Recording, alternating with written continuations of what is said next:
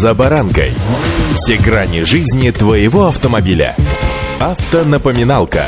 Комментарии экспертов. Советы по обслуживанию автомобилей в программе «За баранкой». Гараж — это культовое место всех мужиков. Ну, во всяком случае, я всегда вспоминаю с трепетом и великой радостью то время, когда я еще чуть-чуть оторвавшись от стула, начал ходить в гараж, где сосед ковырялся со своим мотиком. С вами «За баранкой» Александр Карпов. Здравствуйте.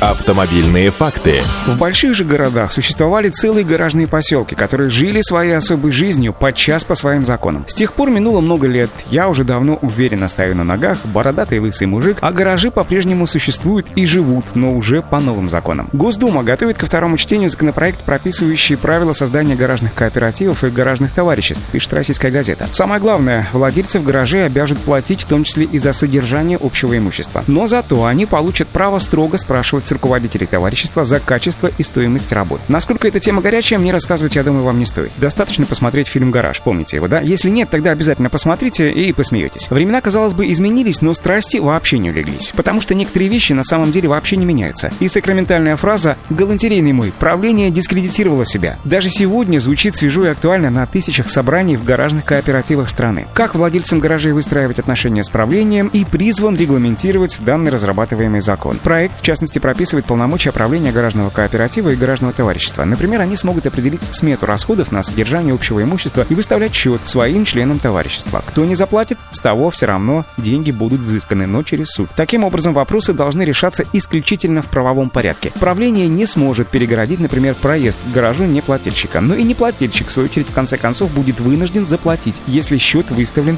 на законных основаниях. Автомобильные факты.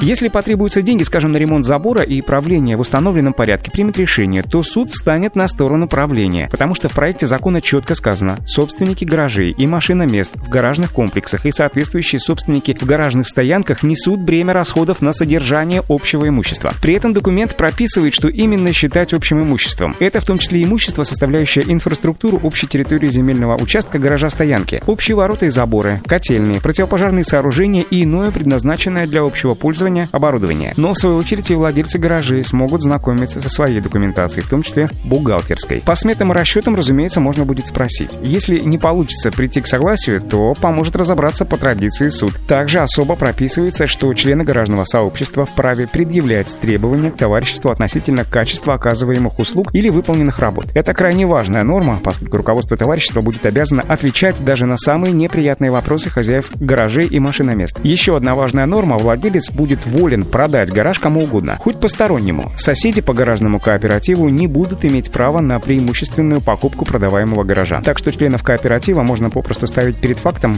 что в гараже сменился хозяин. Надо учесть, что проект разрешает создавать гаражные товарищества как на земле, так и в домах, где вместо гаражей – машиноместа, а вот это уже значительно расширяет зону действия данного закона, поскольку у нас машины места располагаются возле каждой многоэтажки, а они у нас растут в городах, как грибы после дождя. Удачи! За баранкой!